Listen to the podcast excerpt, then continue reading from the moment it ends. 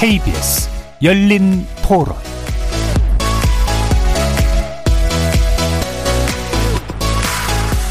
안녕하십니까. 케이비에스 열린 토론 정준희입니다.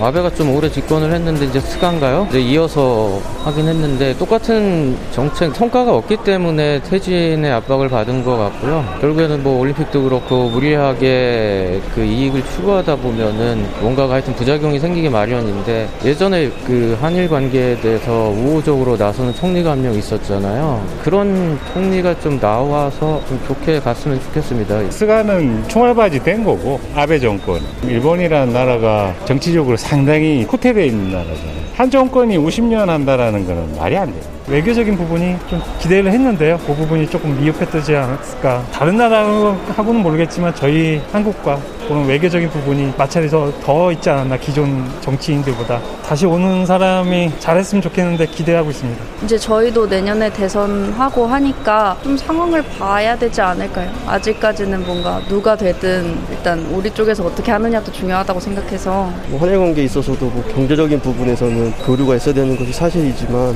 그 전에 뭐 역사적인 문제나 외교적인 문제에서 풀어야 될 것은 풀고, 경제와 역사적인 부분 분리해서 좀 이어나갈 필요가 있다 생각을 합니다.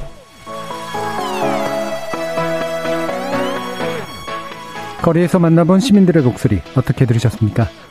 오늘 케이비에스 열린 토론은 스가 총리 퇴진이 불러올 일본의 변화에 대해서 얘기해보려고 합니다.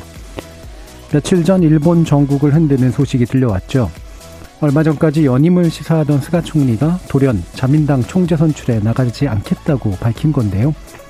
집권 여당인 자민당의 총재가 일본국의 총리 대신을 맡는 구조상 사실상 총리 사퇴 선언인 셈이죠. 총재 선거 한 달도 채 남지 않은 상황에서 일어난 일이기 때문에 일본 정치권에 적지 않은 파장이 일고 있습니다. 교체된 지 얼마 되지 않은 스가 총리에 대한 지지도가 낮은 건 방역 실패, 그리고 올림픽 개최를 둘러싼 혼란 등에 잇따른 실체욕을 넘어 아베의 정치 노선을 계승한 데 대한 불만이 누적된 결과인 듯한데요.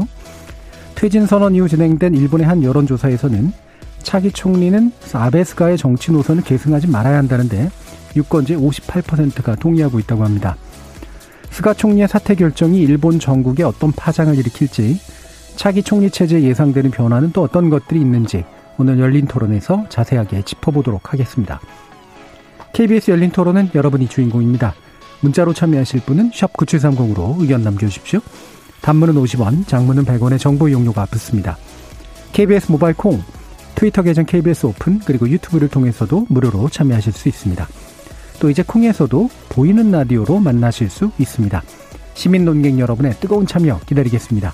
케이비에스 열린 토론 지금부터 출발합니다. 살아 있습니다. 토론이 살아 있습니다. 살아있는 토론, 케이비에스 열린 토론. 토론은 라디오가 진짜입니다. 진짜 토론. 케이비에스 열린 토론.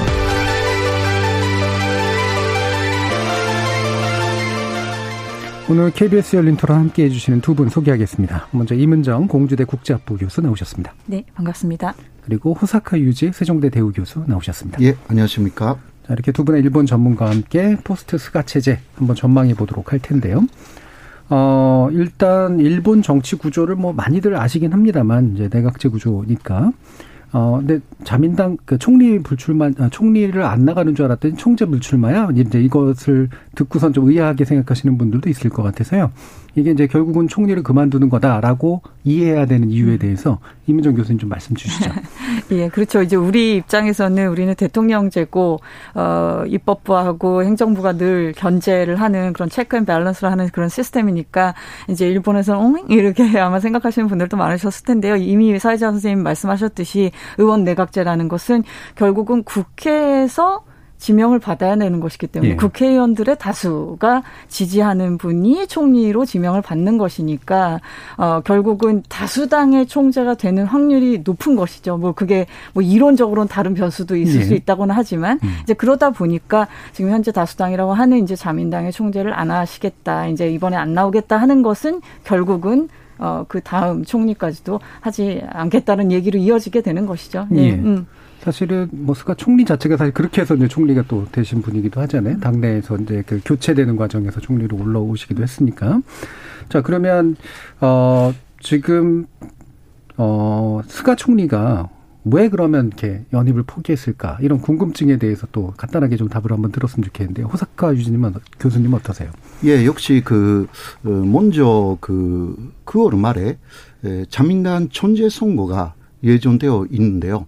그렇기 때문에 먼저 어 총리를 그 연임하려고 하면 예. 어 자민당 총재로 다시 선출을 되어야 네. 합니다. 그러기 위해서는 자민당 안에 여러 파벌들의 지원이 대단히 필요합니다. 어, 뭐, 이거 구조가 상당히 한국과는 다르기 때문에요. 어, 그래서, 어, 자민당 국회의원들의 많은 표를 얻어야 되는데, 그렇게 되어야 다시 한번 스가는 총리가, 아, 존재가 될 수가 있지 않습니까? 네. 그런데 이번에 아소파라든가, 어, 사실상 아베파, 이거 호소다파인데 에, 협력을 얻지 못했습니다. 네. 결론적으로. 그렇기 때문에 에, 아무리 자신이 에, 나가도 패배할 가능성이 있다. 이것을 어, 생각하여서 명예스러운 은퇴를 오히려 아, 은퇴가 아니라 사임을 선택했다. 음. 그렇게 말할 수가 있습니다. 예, 예. 은퇴가 아니라 이제 사임을 선택했다. 네, 그러니까 죄송합니다. 좀 안 좋은 꼴을 보고 싶진 않았다. 네, 이렇게 해석이 네. 지금 되는데요. 안에서 이제 결국은 반발로 인해 가지고 이제 선출이 안 되는 상황보다는 그냥 물러나는 모양새를 취하는 게 아무래도 좀 나았을 것 같은데. 자, 그러면 스가 총리 계속해서 이제 지지율이 쭉 떨어졌잖아요. 초기에 잠깐 이제 올라갔던 거 빼고.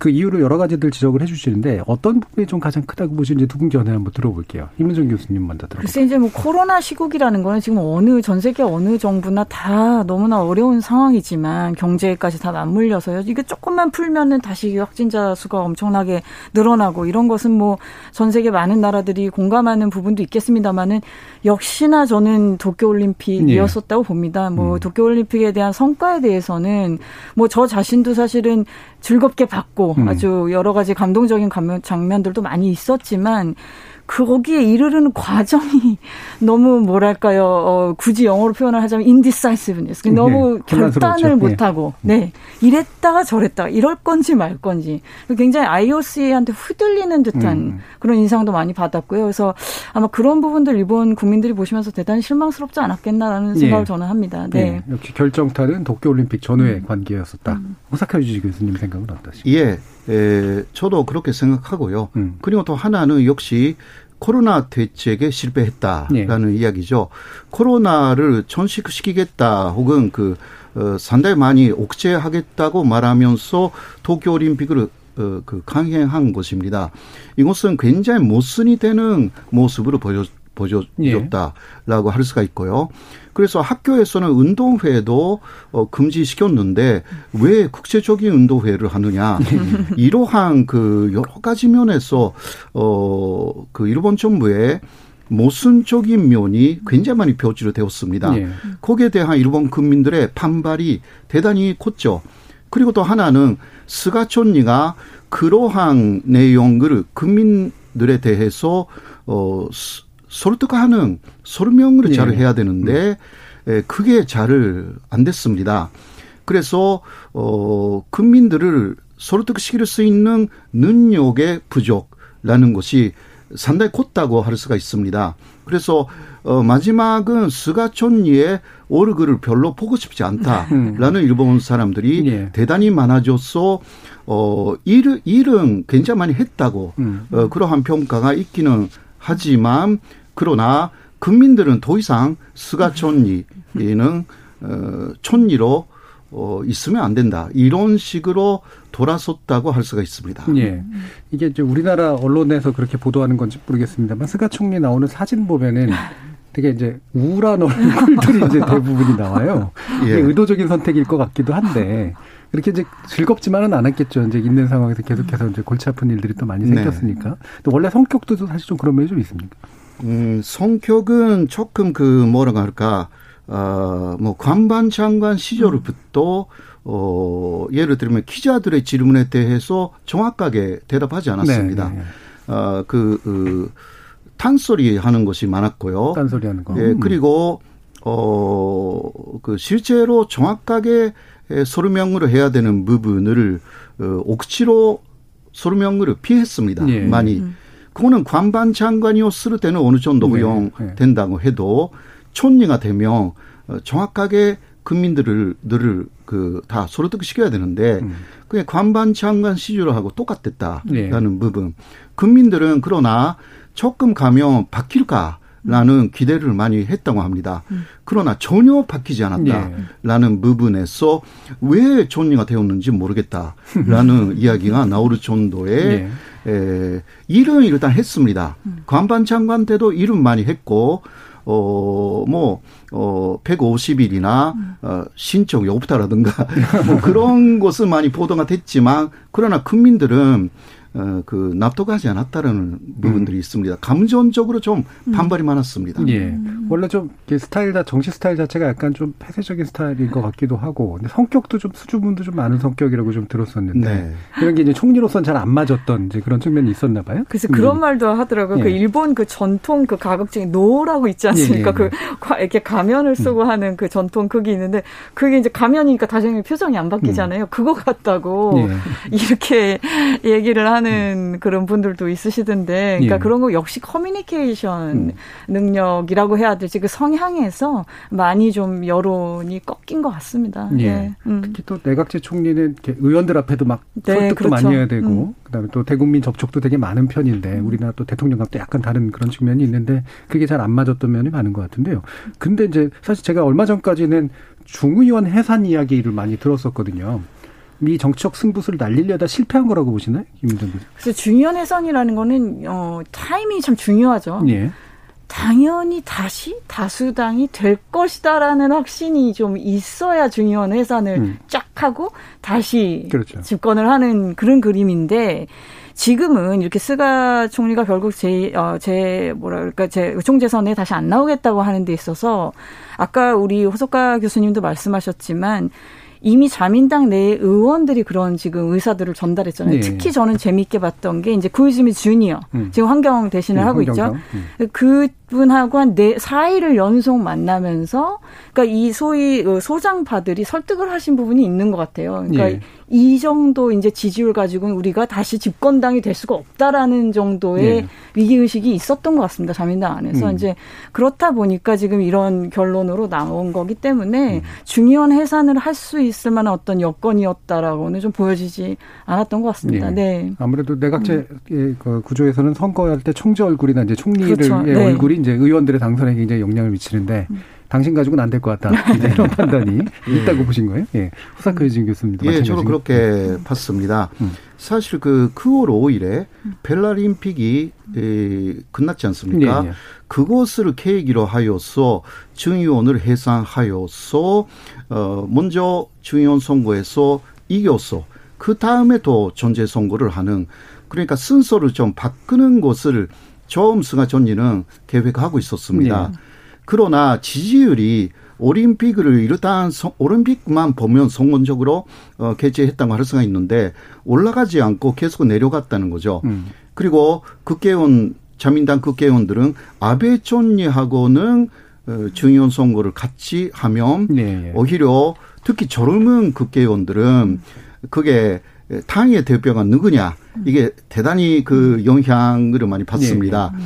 그래서 젊은 자민당 국회의원들은 이제 스가 총리 시절에 중의원 선거를 하는 것에 대단히 반대를 음. 한 거죠. 예. 그렇기 때문에 일단 그 어, 중의원을 해산한다라는 소문이 돌았을 때 아베 전 총리가 스가 총리에게 전화를 해가지고 그렇게 하면 절대 안 된다고 예. 또 반대를 합니다. 예. 이런 것들로 스가 총리로서의 하나의 여러 가지 그 전략 같은 것이 다 좌절되어 음. 나갔습니다. 그게 사임할 수밖에 없었던 예. 배경이라고 할 수가 있는데요. 예.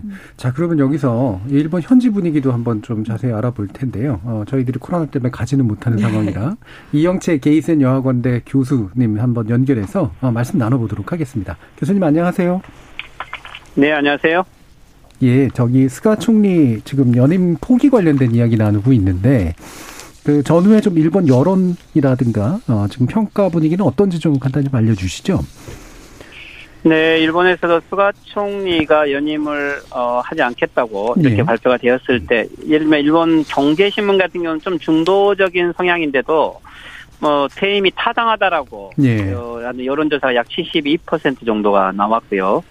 그리고 보면은 자민당 지지층 속에서도 타당하다는 게 약 칠십삼 퍼센트 정도 나왔기 때문에 뭐 이거 보면 여야 상관없이 이 퇴임에 대해서는 음. 나름대로 지지율이 있는 것 같습니다. 네, 동의하는. 음. 예, 그렇죠. 자, 그럼 이제 아까 경제신문 얘기도 하셨지만 일본 증시가 오른 게 이게 우연인가요? 아니면 이 경제적 영향이 좀 있긴 있는 건가요?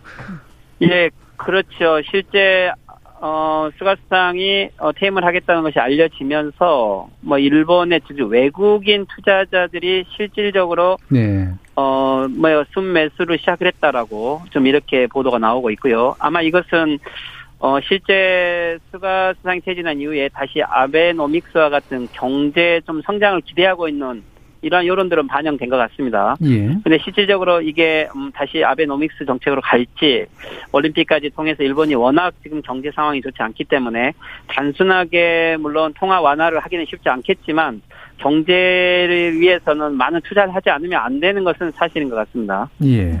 그럼 지금 이제 아베 총리 관련된 말씀도 주셔서 이게 사실 스가 총리는 이제 일종의 뭐 대리인이라고 그래야 될까, 연속성을 가지고 있는 계승자라고 해야 될까 하는데, 이 아베 측의 어떤 정치와 경제에 대한 기대와 스가 총리에 대한 기대가 아예 둘 다 꺾인 건가요? 아니면 뭔가 좀 잘못해서 계승을 잘못하고 있다고 보는 건가요? 네, 거기는 좀 두 가지로 봐야 되는데 예. 국민들이 바라보고 있는 인식과 자민당 내의 인식들은 좀 다른 것 같습니다. 예. 예를 들면 국민들은 무엇보다도 코로나 대책을 우선하기를 바랬는데 이게 실패가 된 거고요. 음. 그리고 국민의 생명을 담보로 올림픽까지 강행을 한 것에 대한 불만이 있는 거죠. 결국 이게 뭐 스가 수상 등장 이후에 뭐 네 번의 선거에서 보궐선거 포함을 해서 졌고, 이게 요코하마의 스가 수상의 지역구에서도 예. 어, 지게 된 것은 국민들의 이 불만들이 어, 경제 개혁 또는 이 코로나 대책, 뭐 올림픽 대책, 이것들에 대한 불만이 반영된 거죠. 음. 하지만 자민당 내에서 스가 수상에 대한 지지율이 떨어진 것은 역시 아베 수상의 영향으로 보면은 예. 훨씬 더 자민당 내에서는 좀 더 보수 정책을 취하기를 바랬던 거죠. 음. 어, 예를 들면 헌법 개정에 대해서도 좀 선을 그었고, 그리고 예를 들면 코로나 대책 중에서도 여행업이라든지 또는 술 주점업에 대해서 자민당 내에서는 어, 오히려 이거 보수 정책을 치기를 바랬는데, 예, 스가 수상은 그것을 오히려 받아들이지 않았죠. 예. 그렇기 때문에 보수의 지지도 받지 못하고 국민도 지지를 받지 못했다. 결국 이게 뭐 퇴임으로 가게 되는 그런 음. 방식이었던 것 같습니다. 그러니까 민심으로부터도 지지를 받지 못하고, 당내 이제 아베 총리의 영향, 전 총리의 영향력 하에 있는 그 당심으로부터 지지를 받지 못하는 아마 끼인 상태였던 그런 상황인 것 같은데, 어, 근데 보니까 불출마 선언 이후 자민당 지지율이 오르고 있다고 해요. 그러면 어, 스가 아니면 돼라고 하는 그런 분위기라고 좀 이해하면 될까요? 뭐 그렇죠. 일단은 아베 스가 나인이 끝나고 자민당 내에 새로운 조금 간판이 등장할 수 있다는 기대도 있는 것 같습니다. 네. 그것은 역으로 지금 일본 야당에 대한 국민들의 지지가 아직 높지 못하다는 거고요. 그렇죠. 음. 그리고 특히 예를 들면 고노타로라고 하는 뭐 새로운 후보가 나올 수도 있고, 지금은 아마 출마는 어렵겠지만 이시바 시게루 같은 오히려 아베 수상과 대척하고 있는 후보들이 나올 수 있다라는 기대감이 좀 자민당에 대한 조금 다시 기대도 있었던 것 같습니다. 예. 그럼 이제 중의원 선거에서 자민당 그래도 다수당이 될 확률은 훨씬 높은 편이라고 보시는 건가요?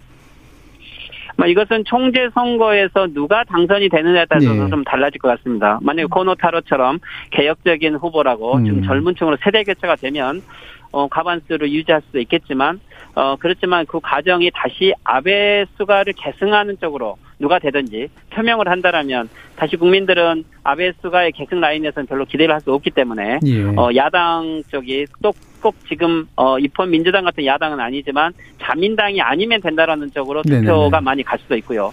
어, 누가 되더라도 지금 현재 자민당이 과반수를 확보하기는 어렵지 않느냐라는 게 중론인 것은 사실입니다. 예. 그럼 지금 한참 이제 한국에서는 대선 경선 진행 중인데 이른바 이제 민심과 당심론이라고 하는 게 있어서, 근데 이게 어 결국 차기 이제 그 구도에서 당심이 이제 민심과 얼마나 같이 갈 거냐 아닐 거냐, 사실 이 부분도 또 중요할 것 같은데, 차기 총리로 이제 물망이 오르고 있는 분들은 이 선에서 좀 어디쯤 이렇게 사람들이 배치되어 있나요?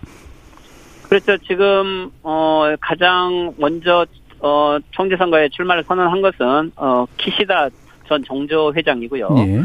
여기는 한국에서도 알려져 있지만 어, 박근혜 정권 때 한일 위안부 합의를 했던 분이죠. 예. 외무 어, 장관이었고, 뭐 어찌됐든 지금 중도 보수이긴 한데 어, 아베 수상에 좀 지지를 받지 않으면 안 되는 상황이기 때문에 조금은 더 보수적인 입장을 취할 음. 것 같습니다. 예. 어, 그리고 어, 국민적인 인기가 있고 좀 개혁적인 세력으로 지금 등장을 하려고 하는 것은 코노타로 예. 어, 지금 어, 개혁 어, 장관이죠. 근데 여기는, 어, 아버님이 코노 요헤이로 한국에서는 코노 다마로 알려져 있기 네네. 때문에, 어, 뭐 한국에 대해서는 한때는 좀 강경 입장도 있었지만은, 나름대로는 한국과의 관계 개선에 대한 의지는 있을 거라고 보입니다. 네. 어, 최근에 코노 다마를 계승하겠다라고 음. 이런 입장을 취하고 있는 것은, 어, 그 필요성을 느끼고 있고요. 어, 그렇지만 최근에 원전 정책이라든지 이런 부분들은 보면 조금, 어, 아베 수상과의 맞추려고 하는 의지도 있는 것 같습니다. 예.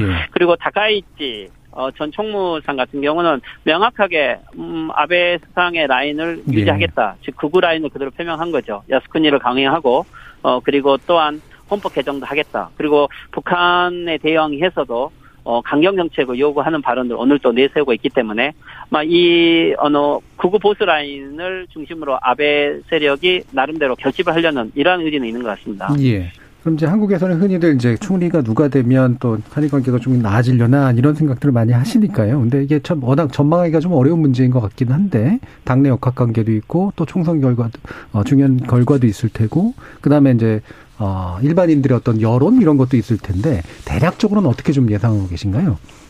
글쎄요. 한일 관계는 어, 물론 중요하죠. 그래서 음. 특히 단기적으로는 누가 되더라도 당장 한일 관계를 개선하겠다. 이 예. 부분은 좀 어려울 것 같고요. 왜 그러면 내년에 한국도 어, 삼월에 대통령 선거 끝나고 여기에 어느 정도 정권이 안정됐을 때 좀 한일 관계에 새로운 기대는 있을 것 같습니다. 하지만 어, 스가 그리고 이 아베 노선이 아닌 어. 어, 나름대로의 자율성을 좀 갖게 된다면, 예. 지금 현재 기시다가 되든지, 안 그러면 코노가 되든지, 예. 이 한일 관계 개선에 대한 의지는 있는 어, 수상들이라고 보입니다. 그리고 이들은 여하튼 어, 일본이 고립되어서는 안 된다고 생각을 하기 때문에 아베 스가 노선보다는 한일 관계에 대한 나름대로 필요성을 느낀다. 그렇지만 이게 단순하게 지금 한일 관계 문제가 해결되지는 않기 때문에 아마도 좀 더 새로운 제이의 한일 파트너십 선언 같은 형태로 큰 판을 형, 어, 그려가는 형태로 아마 한일 정책을 개선할 수 있다라는 좀 이러한 전망은 가능할 것 같습니다. 네, 어, 예, 지금 어. 현지에서 여러 가지 말씀들 아주 자세히 잘 전해주셔서 감사하고요. 다음에 또 한 번 또 오시도록 하겠습니다. 감사합니다. 네, 수고하십시오. 일본 게이센 여학원대 이영채 교수와 말씀 나눠봤습니다. 자, 현지 이야기도 좀 들어봤는데요. 어, 간단간단하게 전해주신 이 이야기들을 또 아마 좀 더 깊이 있게 두 분께서 이제 해체해서 얘기해 주실 것 같은데, 일단 차기 총리 얘기를 좀 해봐야 될 것 같아요. 일단 세 분을 좀 찍어주셨어요. 기시다, 고노, 그 다음에 다카이치. 어, 일단, 세 명 유력 주자라는 면에서 동의하실 것 같은데 혹시 또 더 다른 어떤 주자가 있을까요? 음, 현재까지 그 이시바가 이시바 시게루가 출마하느냐 이러한 이야기가 쭉 있었는데요. 예. 어제 코노타로를 지지하겠다 이런 식으로 하여서 예. 어, 출마를 포기했습니다. 음. 어, 그래서 세 사람으로 아마 갈 것 같습니다. 음. 음. 네.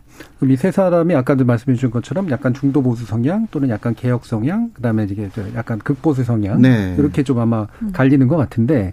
일단 이제 한국 분들이 많이 관심을 가지는 건 이제 고노다로 어, 음. 개혁상인 것 같아요. 아무래도 이제 약간은 그래도 지한파적인 점이 있지 않겠냐, 음. 대중적인 인기와도 좀 같이 가지 않겠냐 그러는데 음. 일단 일 위로 지지율이 나오고 있는 거기도 하고요. 음. 고노다로 지금 개혁상에 대해서 좀 말씀 주시겠어요, 임은정 교수님? 고노다로 아까 우리 지금 이영채 교수님이 예. 조금 설명해주셨지만은 뭐 우리가 이제 고노다마 고노다마는 네. 어, 이제 고노 어, 당시 어, 이제 뭐 의교정의시만 부총리까지도 하셨었죠. 어, 그 분의 이제 아드님이고, 그러니까 굉장히 명문가, 어, 여기도 굉장히 정치 명문가의 그 자제분이십니다. 예.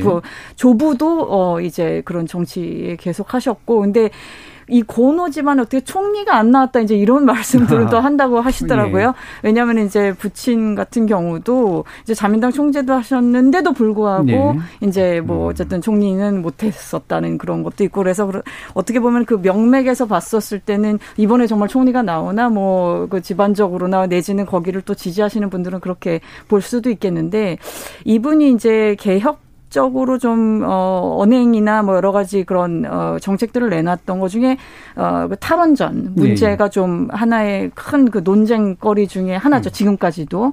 그래서 그 부분에서 조금 어, 아베 총리 내지는 이제 자민당의 소위 주류라고 하는 분들하고 좀 결이 다른 듯한 음. 그런 행보를 이제 더 이렇게 도드라지게 보이던 것이 요즘에는 조금 아무래도 이제 당심 민심을 예. 다 얻어야 되다 보니까 그러시겠지만 조금 그걸 누그러뜨려서 요즘은 그렇게 발언들을 하고 있고 그러신 것 같습니다. 그러니까 한국 문제 같은 경우도 근데 우리가 이제 그 고노다마에 대한 어떤 부분에 대해서는 우리가 긍정적으로 볼 수도 있겠지만 예.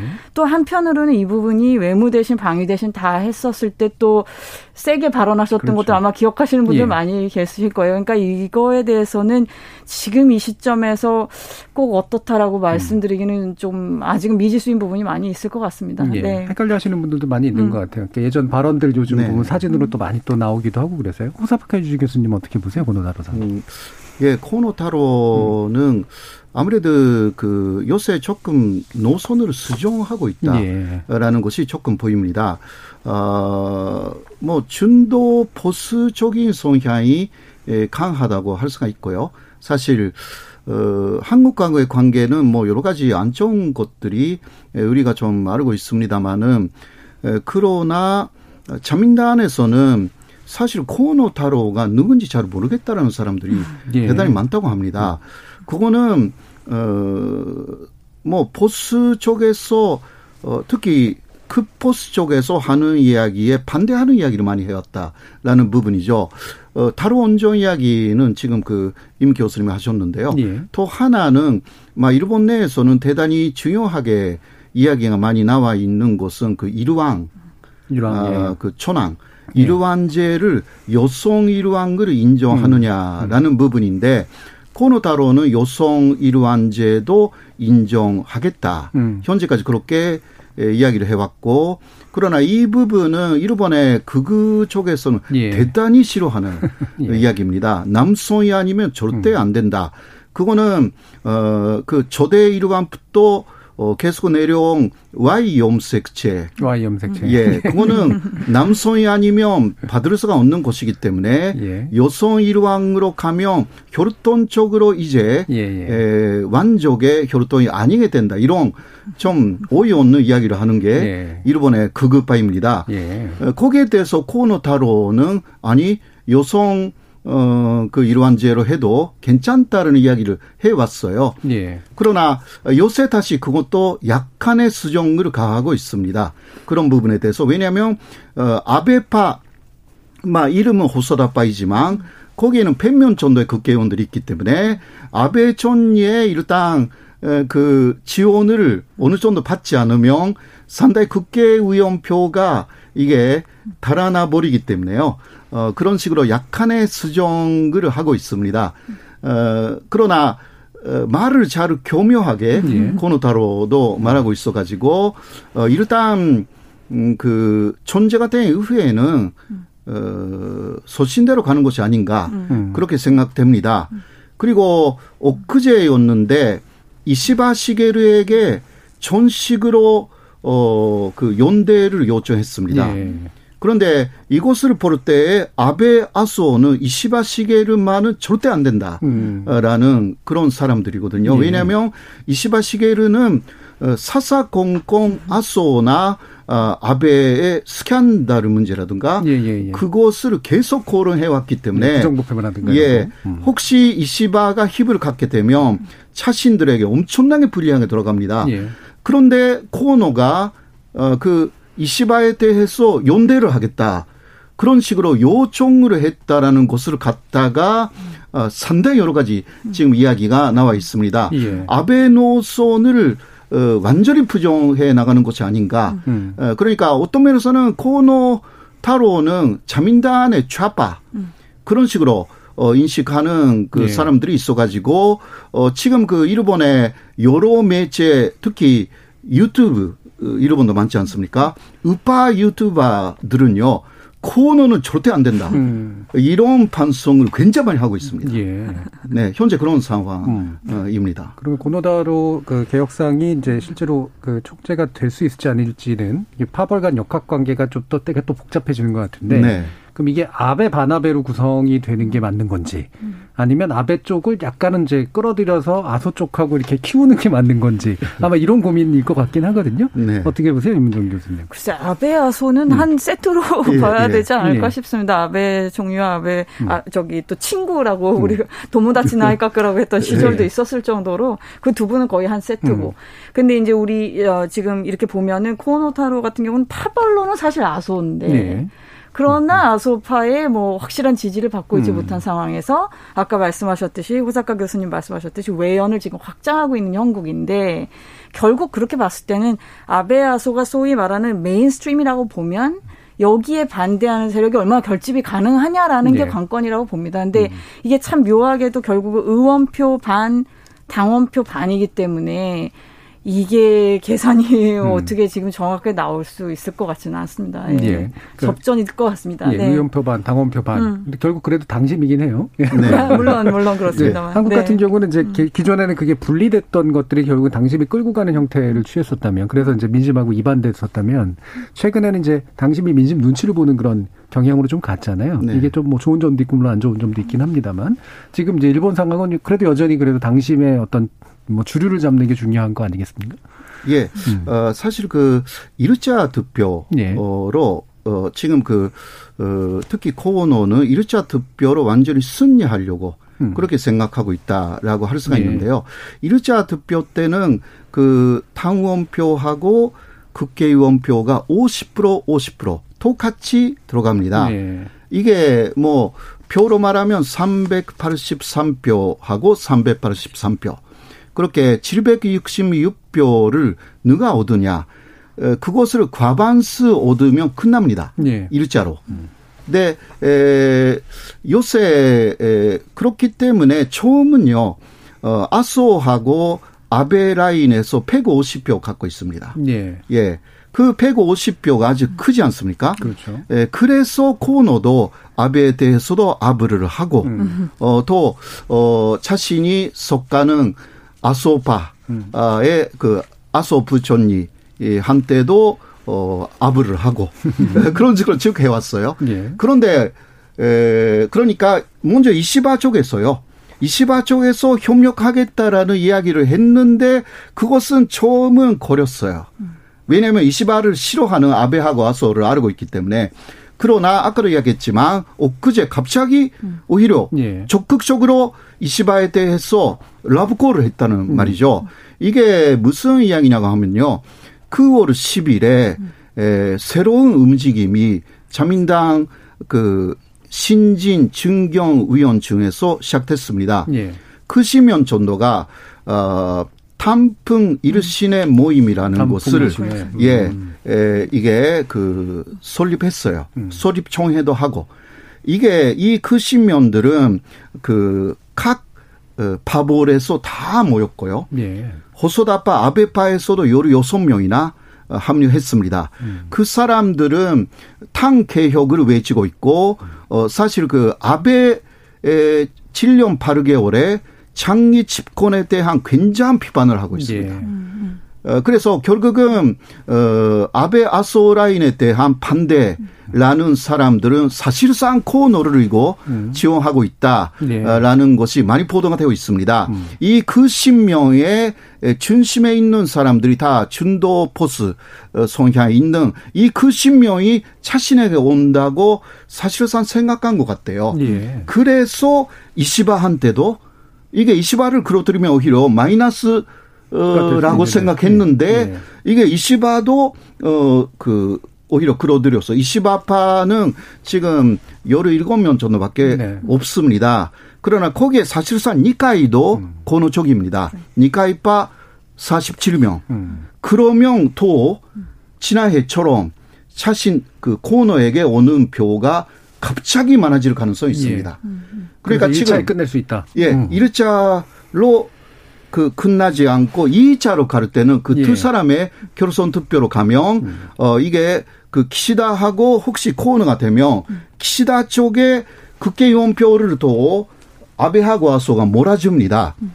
예, 그 이 차 때는요 당원 표가 어, 십이 퍼센트 정도밖에 예. 들어가지 않습니다. 예, 예. 그래서 코너는 일 차에서 완전히 이기려고 음. 어, 지금 움직이고 있다. 음. 그 폐후에는 아베 아소 vs 어, 니카이 스가 음. 어, 이러한 그 세력이 사실 그 암투를 벌이고 있다라고 예. 할 수가 있습니다. 그러면 아베 수사, 전 수상의 이제 지지를 받는다고 알려진 다카이치 경우에는 음. 예, 충분한 게 어느 정도의 경쟁력을 좀 가지고 있다고 보세요, 임은정 교수?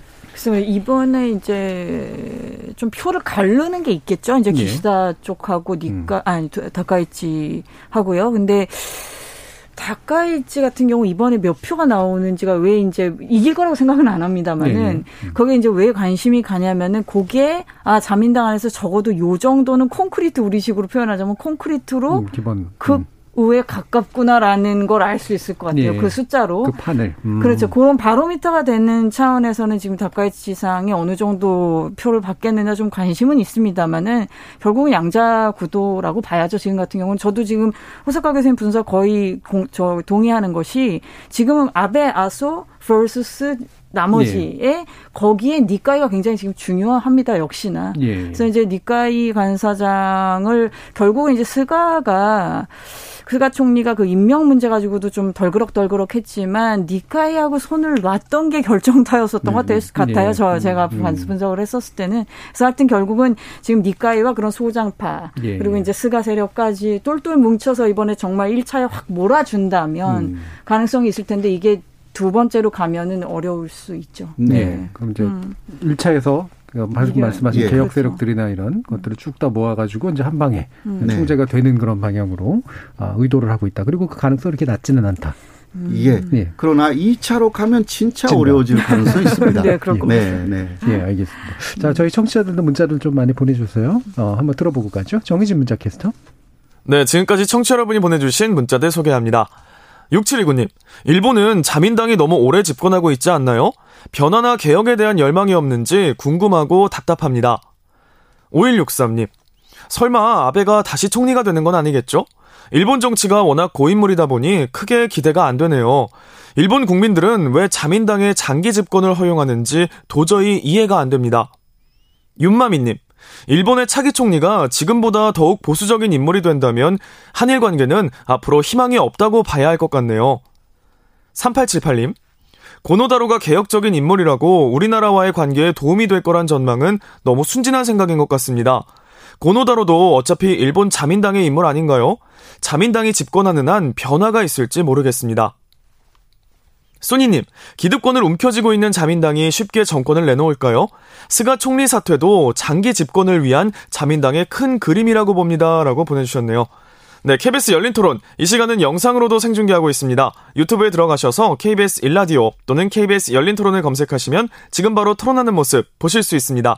방송을 듣고 계신 여러분이 시민 논객입니다. 계속해서 청취자 여러분들의 날카로운 시선과 의견 보내주세요. 지금까지 문자캐스터 정희진이었습니다.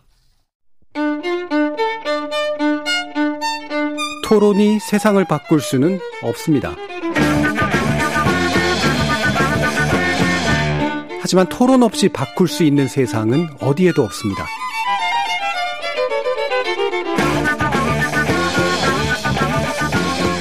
세상의 선한 변화를 갈망하는 당신.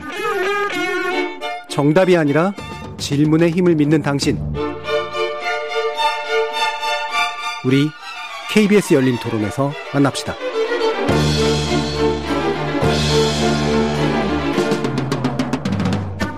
케이비에스 열린 토론, 스가 총리 사퇴가 물론 파장, 일본은 변할 것인가라는 주제로 호사카 유지 세종대 대우교수, 임은정 공주대 국제학부 교수 이렇게 두 분의 일본 전문가와 함께 하고 있습니다.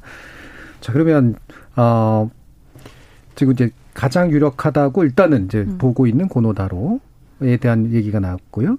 자, 그럼 기시다에 대한 이야기는 또 한번 좀 나눠봐야 될 건데, 기시다 후미오는 전 정조 회장인데 이제 어떤 강점을 지니고 있다라고 보시는지 일단 호사카 유지 교수님 한번 말씀 들어볼까요? 예, 먼저 그 기시다 후미오는 원래는 지난해 아베가 먼저 지원을 하겠다. 예. 그런 식으로 처음부터 생각하고 있었던 사람이고, 어, 아베하고는 그 동기이고요. 그러니까 같은 시기에 국회의원이 되었고, 예. 친구 사이이기도 합니다. 그래서 함께 바둑을 두는 사이이기도 하고, 그리고 사람이 아주 좋아서요.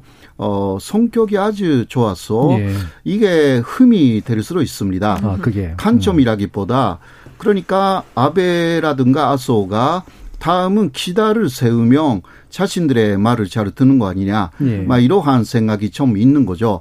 그것을 좀 의식해서 기시다는 지금 그 굉장히 많은 정책을 발표하고 있기도 합니다. 예. 어, 그래서 장점이라는 부분은 조금 그 지금까지는 아주 변범한 사람이었는데 에, 이번에 좀 승부수를 던지는 말을 예. 많이 하고 있기 때문에 그래서 지지율이 조금 올라가고 있다라는 예. 부분이고, 그리고 아베 아소가 사실 아베는 그 다카이치를 지원한다고 했지만 내심은 기시다라는 이야기가 많이 나와 있고요. 네. 사실 그 아베의 측근들은 기시다 진영에 많이 보내지고 있습니다. 보내졌습니다. 어. 그런 부분도 좀 있고 해서 막 기시다의 관점이라고 할 수 있으면 그런 아베 아소의 지원을 사실상 받고 있다라는 예. 부분.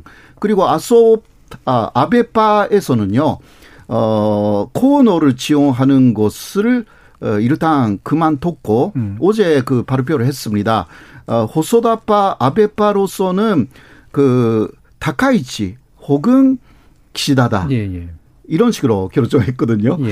어, 그래서 정치가로서 어떤 찬점이 있다는 것은 지금까지는 별, 예. 잘 보이지는 않습니다. 기시다는 예. 예. 그러나 예. 이제 현재 어떤 현재는 좀 약간 에, 그 힘이 있어가지고 음. 이게 흐름을 타면 결선 투표까지 가면 또 예. 마지막은 국회의원들의 표가 네. 대부분이기 때문에 이제 그 또 아베 아소 라인에서 여러 가지 권작을 하면 그 일 위로 가를 가능성이 있다. 음. 그 정도로 보입니다.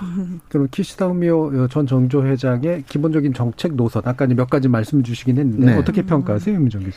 글쎄 아베 아소 라인에 비해서는 그래도 음. 조금 리즈너블한 음. 예. 쪽에 속하는 것 같고, 그다음에 지금 아무래도 경제가 제일 문제니까요. 일본도 예. 이게 지금 예를 들면 도쿄 지금 이 올림픽만 하더라도 뭐 적자가 어마어마하지 않습니까? 그래서 내년에 지금 동경 우리 동경에서 살고 있는 지인들 통화를 해보니까 지방세 오를 거부터가 벌써 다들 아, 예. 예 심란하신 음. 모양이더라고요. 그러니까 이제 아무래도 동경도가 짊어져야 되는 또 부채가 크고, 그래서 지금 이런 상황에서 이제 기시다상 같은 경우는 어, 세금을 좀 하여튼 좀 경제를 하여튼 재건하는 쪽을 많이 방점을 두는 것 같아요. 근데 이제 아베노믹스 때처럼 퀀티티 이징이라고 좀 막 양적 완화를 해서 그렇게 해서 무조건 성장 위주로 파일을 늘리는 쪽으로 가기보다는 아무래도 이제 분배 쪽에 그래도 좀 더 방점을 찍고 있는 듯한 그런 어, 좀 발언들이나 그런 정책들을 예. 좀 제안하고 있으신 것 같고요. 아까 우리 호사카 교수님 말씀하셨지만 그냥 무난한 분이라고 예. 해야 될까? 예, 무난한 그런 캐릭터로 그게 이제 장점이면서 어, 또 어떤 파괴력이 있는 있어야 되는 측면에서는 좀 또 그게 아쉬운 부분도 있으시겠죠. 아무래도 예. 싸움을 하, 해야 되는 거니까 지금은. 음. 지금 이제 이천십오 년 한일 위안부 합의를 이끌어낸 이제 주역인데 음. 이 부분 이제 우리 눈으로는 이제 좀 안 좋게 보이겠지만 예, 또 일본의 예. 눈으로 보면 이게 또 능력으로 또 비칠 수도 있는 거 아닙니까? 어떠세요? 음, 예, 역시 음. 그때는 사실 그 어, 기시다 후미오도 상당히 좀 역할을 했다. 예, 예. 그런 식으로 평가가 나와 있습니다. 그러니까 애매한 말로 일단 예. 그 해결하자. 막 이런 식으로 기시다 후미오도 상당히 한일 위안부 합의를 이끈 부분들이 없지 않아 있습니다. 음. 네, 그러나 그런 음, 막 위안부 합의가 또 지금은 흐지부지 음. 됐지 그렇죠. 않습니까? 예. 거기에 대해서 또 기시다는 상당히 비판하고 있습니다. 예. 한국을. 지금의 상황을. 예, 예, 지금 상황. 이게 한국이 다 잘못된 것이다. 예. 말하자면 그런 이야기를 하고 있기 때문에 막 우리 한국의 입장에서 볼 때 기시다 후미오가 또 어, 촌리가 될 경우, 특히 외안부 문제에서는 상당한 또 가르등이 있을 것이 아닌가 음. 그렇게 좀 보이기도 음. 합니다. 예, 네, 그렇겠네요. 그러면 이제 아까도 이제 언급들 해주셨고 이영채 교수님하고도 이제 말씀을 좀 나눈 얘기이긴 합니다만 지금 국민들은 어쨌든 고노다로 개혁상을 지지한 이유는 개혁적인 어떤 측면도 있고 뭔가 좀 바뀌어야 된다라고 생각하는 것도 있고 이제 아베 노선으로부터 좀 약간 좀 벗어나길 바라는 그런 측면도 있는 것으로 보이는데. 이제 당에서는 이제 물론 파벌 간의 역학관계가 되게 중요하겠지만 선거 승리를 위해서는 또 그 부분을 고려하지 않을 수 없는 상황이어서 어떤 판단들을 내릴까 되게 좀 복잡할 것 같아요, 마음은. 음. 임은정 교수님 어떤 생각이세요? 그런데 정말 이번 선거는 잘, 어, 잘 어떻게 뭐라고 말씀을 딱 떨어뜨리게 말, 말씀드리기가 좀 예. 어려운 것 같고요.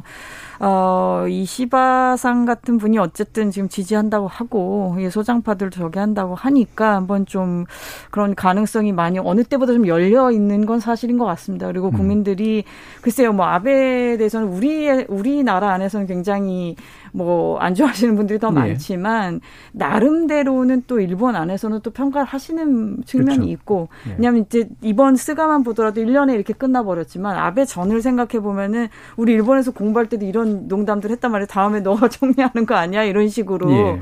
그렇게 그냥 계속 바뀌는 어떤 불안정한 정국이라는 네. 거에 지친 나머지 이런 상황이 왔었던 건데 그랬죠. 지금 예. 또 이렇게 어떻게 혼돈의 상황이 온다고 했었을 때는 일본 국민들도 여러 가지 고민들을 할 것 같습니다. 예. 네. 음. 그러니까 예전에 그러니까 아베 이전의 시기의 음. 혼란, 자꾸 음. 교체되던 그것을 경험하고 싶진 않고 음. 그렇다고 이제 아베의 유산을 또 그대로 그렇죠. 가져가고 싶진 않고 네. 이런 복잡한 마음일 네. 것 같네요. 네. 호사카 유지 교수님. 어, 예. 지금 사실상 그런 민심은 있습니다만은. 그래도 그 단심이라는 것이 네. 에, 나타나는 거 아닙니까? 그렇겠죠. 네, 에, 또 아까 말씀드렸지만 국회의원표하고 또 당원표. 네. 그런데 지금 그 자민당 국회의원들이 에, 벌써 오십 명 정도가 누구에게 투표하겠다라는 것을 발표했습니다.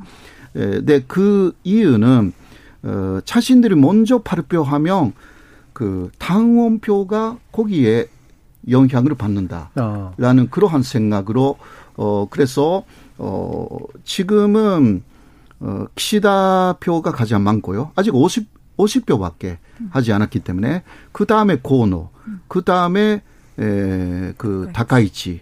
에, 그래도 아주 큰 차이가 있는 것도 아닙니다.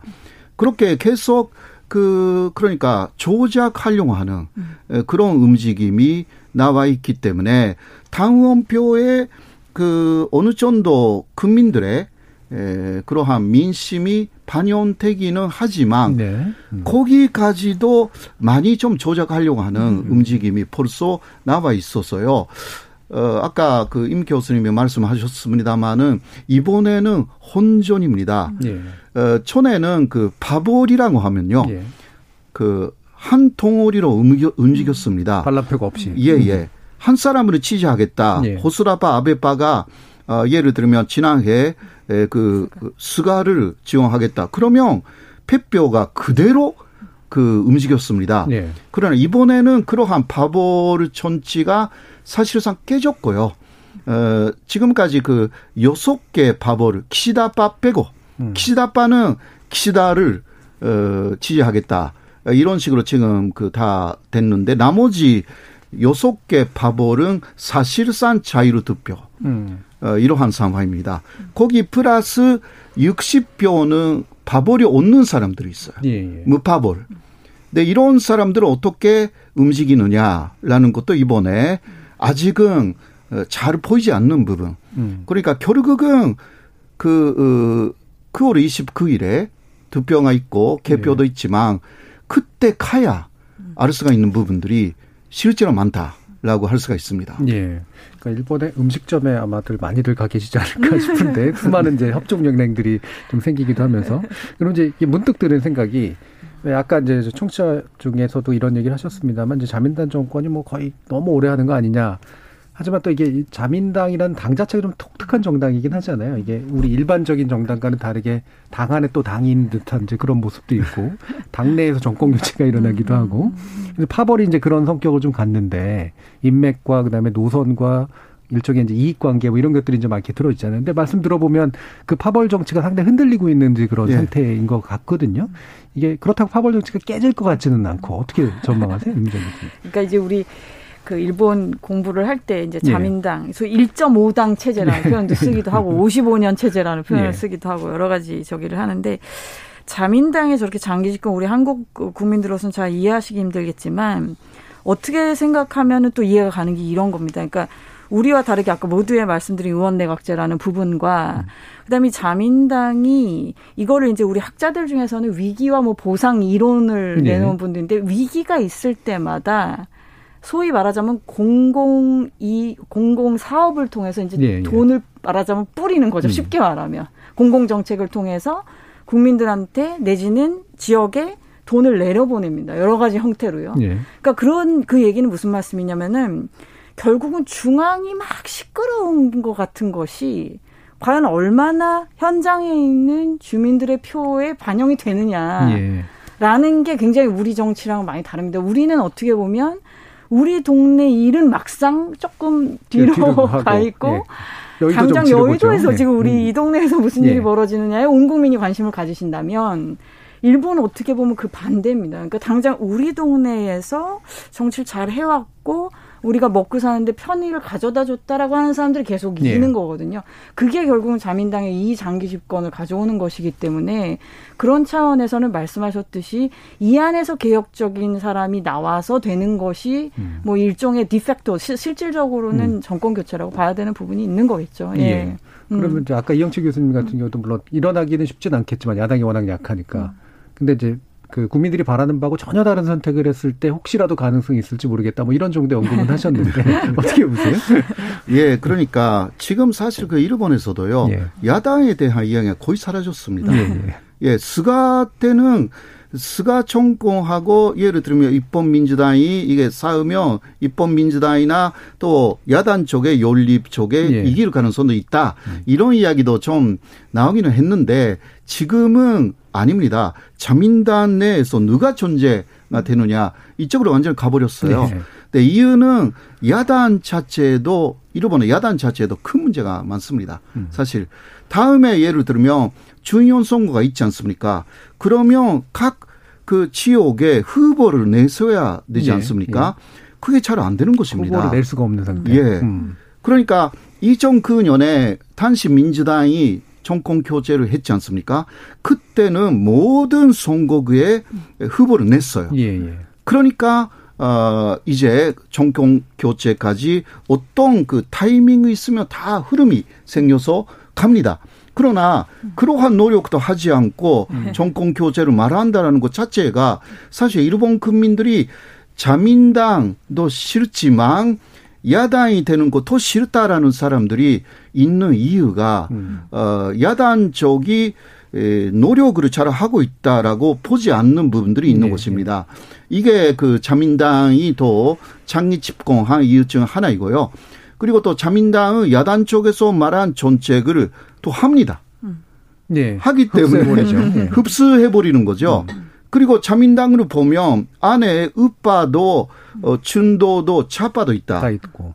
그렇기 때문에 이번에 예를 들면 판 아베 쪽에서 이기면 예. 이게 사실상 정권 교체로 네네. 국민들은 받아들이는 것입니다. 음. 이 생리 때문에 자민당이 이상하게 음. 에, 그 일당 우위 체제라고 하여서 장기 집권 사실상 해왔고 야당들은 그 제이 당으로 만족하는 이러한 체질을 만들어버린 거죠. 예. 이게 그러니까 일본 국민들이 음. 굉장히 야당에 대해서 음. 어, 더 지지하는 사람들은 물론 있지만 그러나 많은 국민들이 아직도 스가 정권은 싫지만 그러니까 스가 정권은 이십오 퍼센트까지 내려갔는데 자민당에 대한 지지율은 삼십칠 퍼센트까지 있다라든가 이러한 그 격차 어, 그 전당에 대해서는 오히려 그 입헌민주당은 칠 퍼센트밖에 예, 지지, 지지율이 없다. 음. 어, 이러한 현상이 생기는 것입니다. 예. 상당히 복잡하죠.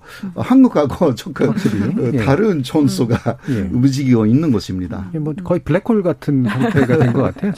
뭐 제가 만약에 정치 지망생이라도 예, 유능한 정치 지망생인데 음. 그 기회가 없을, 없어 보이는 당에 그렇죠. 이렇게 그렇죠. 뭔가 투신할 예. 것 같지 않은 네. 이제 그런 생각이 좀 드는데, 아, 그래서 이제 이게 한일 관계 전망이 어떻게 될 거냐, 이 부분 참 뭐 예상하기도 어렵지만 그렇게 또 당연히 긍정적으로 전망하기도 어렵고, 단지 총리의 한 사람 이렇게 조금 바뀌는 걸로 또 금방 바뀔 것 같지도 않은 그런 객관적인 상황인데요.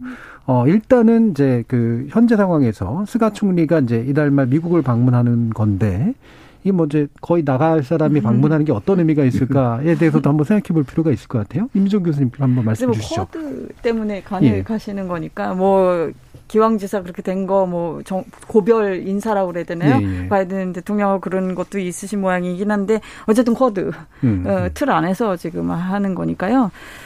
결국은 이제 큰 틀에서 봐야 될 것 같습니다. 우리 입장에서는 이제 한일 관계 고 이제 그 양자간을 너무 보면은 이제 네. 답도 잘 안 보이고 답답하기만 한데, 지금 어쨌든 큰 틀에서 봤었을 때는 일본은 이미 이쪽으로 간 거잖아요. 네. 네, 이쪽으로 간 거에서 우리 한국 같은 나라 내지는 뭐 아세안 같은 경우도 잘 나름대로는 균형을 취하면서 지금 오고는 있는데 음.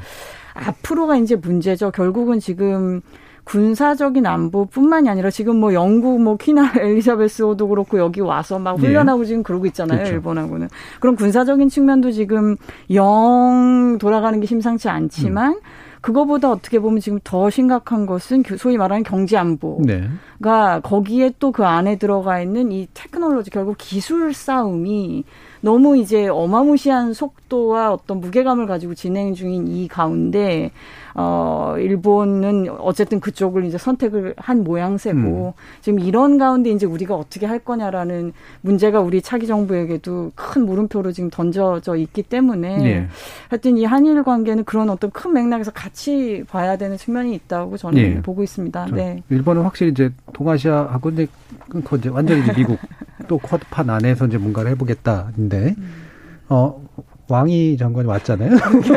뭐 오늘 얘기는 아닙니다. 어떻게 네. 보세요? 그러니까 글쎄 일본도 무역에서는 예. 중국이 제일 중요해졌죠 이미. 예. 근데 이제 우리 호사카 교수님도 계시지만 일본 분들하고 항상 얘기를 해보면 음. 또 그게 틀렸다고만도 할 수 없는 것이, 우리 지금 당장 왕이 오셔가지고 음, 음. 조금 이렇게 태도를 보고 네네. 불만을 많이 지금 벌써 우리 국민들한테 좀 상처 주는 듯한 예. 그런 음. 좀 제스처도 음. 있으셨고 했잖아요. 그렇듯이 일본 지금에서는 중국이라는 거 어쨌든 위협으로 음. 보는 것이 대세인 거기 때문에 네.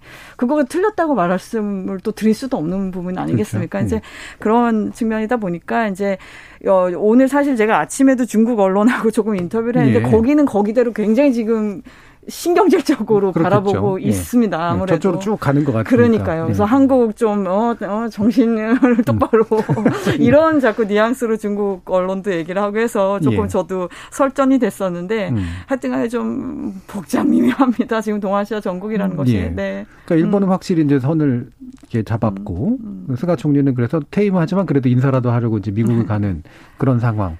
어, 차기 총리도 당연히 이와 같은 노선은 뭐 변경은 없겠죠. 호사카 유지 교수님. 예, 이번에 그, 어, 스가 총리가, 어, 미국으로 가는 것은 뭐, 코드, 네. 코드, 그거 맞는데, 사실 그 바이든 쪽에서, 어, 그, 아프간 문제로 상당히 그 지지율이 떨어졌습니다. 그렇죠. 네. 그렇기 때문에 코드, 어, 회의를 하고, 음. 이게 중국 보위망라는 것을 국민들에 보여주는 하나의 그 쇼를 해야 되는 거죠. 사실상 어, 그 외교적으로 좀 점수를 타야 됩니다. 네네. 바이든이. 그리고 또 스가 총리가 바뀌어서 다른 총리가 나올 경우에 에, 스가 총리는 어, 미일 정상회담을 정했어. 그리고 지 세븐을 통했어도 중국에 대한 강경 차세, 특히 대만해 협에 대해서 네. 자위대까지도 투입할 수 있다. 그 정도의 뉘앙스로 어, 바이든한테 약속을 한 부분들이 있습니다. 음. 그러나 자, 다음 총리가 되면 그렇게까지 나오지는 음. 어, 이게 네. 좀 미지수죠. 어, 그래서 바이든으로서는 일단 어, 스가는 그만 뜬다 하더라도 이 좋은 이야기를 적극적, 적극적으로 해주는 조사가 없습니다. 예, 예. 예, 그래서 어, 다시 한번 그 대만 해협에 대한 음. 에, 그 어, 결심을 다짐하는 예. 그런 것을 만들어 놓고 그 그렇게 되면 그 다음 일본 총리에게도 영향을 상당히 칠 수가 있습니다. 음. 그런 전략적인 차원에서 이번에 에, 뭐 총리가 바뀌니까 일본 내에서는 다음 총리가 가는 게 그게 맞는 거 아니냐, 네. 이런 이야기도 나와 있지만 이게 미국 쪽의 전략이라고 저는 음. 생각하고 미국 있습니다. 미국 쪽의 전략. 네, 네. 그러니까 이후에 그러니까 그 스가 때까지 보여줬던 아주 그 간단함을 예. 좀 이렇게 뭔가 좀 그것을 계속 네. 그 이어가고 싶은 거죠. 예. 그렇지 않으면 어, 그 바이든으로서는 더 아프간 다음에 중국 문제에서도 이게 상당히 그 근지에 몰릴 가능성이 있기 때문에. 예. 사실 미국도 지금 좀 외로워진 입장이기 네. 때문에. 그럼 아까도 말씀 나눴던 이제 기시다 전 전조회장 같은 경우, 약간 뭐 기존의 외교하고 좀 관련이 좀 있었고, 뭐 이를테면 기시다가 됐건 아니면 뭐 고노타로가 됐건, 예, 노선에 있어서 좀 눈에 보이는 부분들이 좀 있으신가요, 임은정 교수님? 글쎄요. 네. 음. 일단은 헌법 개정을 놓고 음. 이제 아베나 아소 그분들은 가장 중요한 게 이제 그거였던 거기 때문에 어떻게 보면 예. 그러니까 모든 것이 어떻게 보면 지금 중국을 바라보는 이런 일본의 해석이 아까 제가 말씀드린 음. 것 같은 위협으로 인식하는 것이 메인스트림이 됐던 것은 예. 그 뒤에는 결국 헌법 개정 이 주 목적인 거잖아요. 예. 그게 근본에 있기 때문에 이런 외부의 물론 중국 위협이 전혀 아닌 것도 아니지만 이걸 조금 더 말하자면 강조하고 어 우리 북, 북한도 마찬가지고요. 그런 게 좀 극대화시키는 측면들이 있는데 이제 그런 흐름 속에서 아까 호사카 교수님 잘 말씀해 주셨듯이 바이든 어, 행정부 입장에서도 그런 일본과 같이 가야 되는 지금 이러한 상황이기 때문에 예. 글쎄 저는 기시다나 코노나 누가 된다고 하더라도 글쎄 크게 그렇게 바뀔 수 있을 거라고 기대하진 않습니다. 예. 다카이치상 같은 경우는 무슨 아예 자위대를 지금 뭐 국방군으로 하겠다라는 정도까지 얘기를 하고 있습니다만 예. 뭐 그거는 뭐 소수 의견이니까 그럴 수, 그렇다 치더라도 이 기시다가 됐든 고노가 됐든 그런 측면에서 미국하고의 어떤 연대, 동맹 그리고 동맹으로서의 그 역할의 강화 이런 측면에서 그럼 자위대도 어떻게 할 것이냐 그럼 그런 측면에서 대륙과의 문제 어떻게 할 거냐 한반도 문제는 결국은 또 북한 문제가 또 강조가 될 것이고 이런 이런 사이클 속에 조금 빠지다 보면 예. 한일 관계를 굉장히 어, 절실하게 개선해야 되는 것까지는 안 갈 음. 공산이 저는 좀 크게 뭐, 보여서 이제는 걱정입니다. 거의 눈에 보이지 않는 변수라고까지도 지난번에도 말씀을 주셨는데 네. 그럼 이제 사실 아베 총리가 이제 추진했었던 거는 결국 올림픽까지 잘 끝내서 음. 네, 아베노믹스 잘하고 잘 끝내서 짜잔하고 이제 재건하고 난 다음에 이제 헌법 개정까지 하는 그런 이제 그 구상이었는데 이게 이제 계속해서 이제 그 끝에서 이제 망가지게 된 거잖아요. 네. 이런 추진력은 계속해서 좀 남아 있을 것 같으세요, 호사카 유지 음, 교수님? 그, 그 아베 촌촌이로서는 그 부분을 다카이치한테 사실상 네. 상당히 기대하고 있는 부분들이 있습니다. 왜냐하면 다카이치는 그 헌법 개정을 정확하게 말하고 있고요. 지금도. 음. 그리고 또 아베 촌촌이가 퇴임하기 직전에 적기지 공격 능력, 능력을 가져야 된다. 음. 이 이야기를 했는데 다카이치는 신속한 적기지 무력화 를 해야 된다. 이거 공약으로 벌써 내놨습니다. 네. 세 사람 중에서는 그러니까 막 북한이나 중국을 겨냥하는 이 말을 아주 강력하게 하는 게 다카이치고요. 그다음에 기시다는 음 그러나 그 미사일 방위 능력 네. 이 이야기는 하고 있습니다. 그리고 또 다카이치만큼은 아니지만 적기지 이 공격 능력도 네. 생각해야 된다. 그 정도로 이야기를 하고 있고요. 코노도 거기까지는 이야기를 하고 있지는 않지만 어, 중국의 군사 활동에 대항할 수 있는 어, 그러한 어, 틀을 음. 아시아에서 구축해야 된다. 네. 그 어, 미일 동맹에 플러스 해가지고 음. 그런 이야기를 하고 있기 때문에 막 약간 간략의 차이는 음. 있지만 어, 북한 중국에 대한 그러한 그 어, 뭐라고 할까 어, 적대적인 인식이라는 것은 어느 정도 다 갖고 있는 것 같습니다. 예. 네. 그러면 이들이 보기에 이제 뭐 총리가 어떻게 좀 새로 되고 나름대로 좀 이렇게 자신들의 구상이 좀 진전된 어떤 성취라고 할 수 있는 거.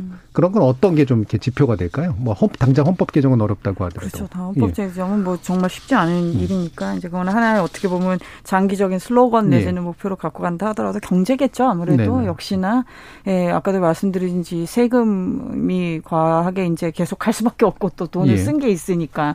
근데 이런 상황에서 아, 지역 경제는 물론이거니와 이런 지금 민생 경제를 어떻게 다시 할 것이냐라는 거에 포커스를 맞출 수밖에 없을 것이라고 봅니다. 외교 문제도 중요하지 않은 건 아니지만. 예. 네. 마찬가지로 음. 경제 문제가 될 그런 거. 예. 어, 그래서 예를 들면 그 어, 다카이치 같은 경우는 뭐 제가 다카이치 사나이를 조금 이야기하는 이유는 예. 이 사람도 다크호스이기 때문에요. 예. 어, 또 십 일 정도 남아있지 않습니까? 네네. 어떻게 또 반세가 바뀔지 모르기 때문에 음. 말씀드리는데 음. 이 또 다카이치가 하는 이야기는 어, 최종 통원을 어, 확실하게 하겠다. 음. 이것은 현재까지 아베, 아소 노선하고 다르거든요. 이것을 새로운 그 아베노믹스, 뉴 아베노믹스, 예. 사나이노믹스라고 말하면서 현재까지는 그 아소 부총리가 어, 재무상이기도 하기 때문에 이제 재정적인 적자를 줄이겠다. 음. 즉 그 이야기를 하고 있었어요. 그러니까 코로나에 대해서도 어, 그 재정을 동원하는 거 사실상 반대였습니다. 네. 아소는 그러나 음. 그것을 완전히 그 자신이 총리가 되면 하겠다라는 것입니다. 예. 코로나 상황이기 때문에 네, 이 생각은 나머지 두 사람도 다 갖고 있기 때문에 사실상 지금 뭐 임 교수님이 말씀하셨습니다만은 외교나 그 중국하고의 대한 관계라든가 뭐 한일 관계도 있습니다만은 어, 뭐 사실상 코로나를 어떻게 예, 전식시키고 네. 또 그리고 한국과는 비슷한 그 거기 중소 기업 사람들이 예, 예. 많이 어렵지 않습니까? 예. 그럼 어떻게 지원하느냐? 음. 그러니까 재정 동원이라는 그렇군요. 이야기. 예. 예, 이것을 그 이것은 그 사실 보수 쪽에서는 싫어하는 그렇죠. 부분이거든요. 그러나 보수 쪽에 또, 또 극우 쪽의 노선을 바꿔서라도 음. 지금 그 코로나 상황을 좀 잘 해야 된다라는 예. 위기감이 조금 이 세 사람에 다 있는 것 같습니다. 예. 네. 자, 그럼 뭐 이제 전망을 제가 그래서 굳이 부탁드리진 않았지만 우리는 어떤 점을 좀 예의주시하면서 이제 봐야 될지 마지막으로 마, 마무리 발언 좀 부탁드리도록 할까요? 임은정 교수님부터 듣죠. 글쎄 어떻게 하다 보니까 우리도 지금 대선 국면이고 그래서 예. 어, 여러 가지로 참 변동의 시기입니다만은. 일본 우리 국민들이 보시기엔 참 부당하고 어, 좀 받아들이기 힘든 것들이 많이 있으시, 있으신 건 충분히 저도 네. 이해를 합니다만 그럼에도 불구하고 조금 변수를 저기에 의존적으로 우리가 뭘 찾으려고 하기보다 네. 우리가 선제적으로 뭘 할 수 있느냐에 어, 고민이 더 갔으면 하는 것이 저 개인적인 바람입니다. 네. 왜냐하면 저기는 지금 쭉 우리 한 시간 말씀 나눴다 보기 드렸다시피 별로 바뀔 수 네. 있는 여지가 많은 나라가 아닙니다. 그래서 그 부분을 우리가 좀 어느 정도 현실을 받아들이고 우리가 어떻게 이 국면을 우리한테 또 유리하고 네. 앞으로 건설적인 방향으로 틀어갈 거냐라는 거를 조금 더 우리도 이 대선 국면에 고민하는 그런 시기가 됐으면 하는 바람입니다. 네. 호사카 유지 교수님 한 삼십 초 정도 말씀. 음, 예. 예. 어, 세 사람을 보면요. 예. 다카이치가 되면 한일 관계는 더 악화됩니다.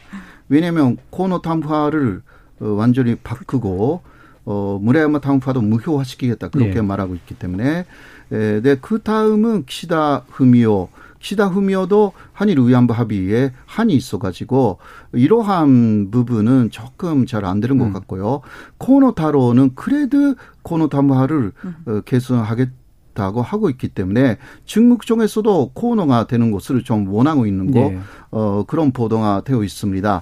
물론 세 사람 누가 될지는 모르겠습니다만은 거기에 어느 정도 맞춰서 그래도 한국 쪽에 음. 또 입시안도 살리면서 어, 대화를 먼저 해야 된다. 네, 네. 그렇게 생각합니다. 알겠습니다. 음. 자, 케이비에스 열린 토론 그럼 오늘 논의는 이것으로 모두 마무리하겠습니다. 오늘 토론 함께해 주신 임은정 교수님, 호사카 교수님 모두 수고하셨습니다. 감사합니다. 고맙습니다. 감사합니다.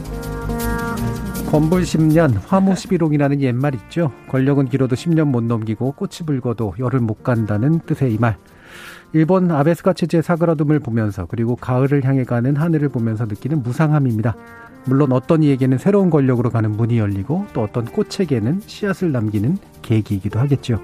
지금까지 케이비에스 열린 토론 정준이었습니다.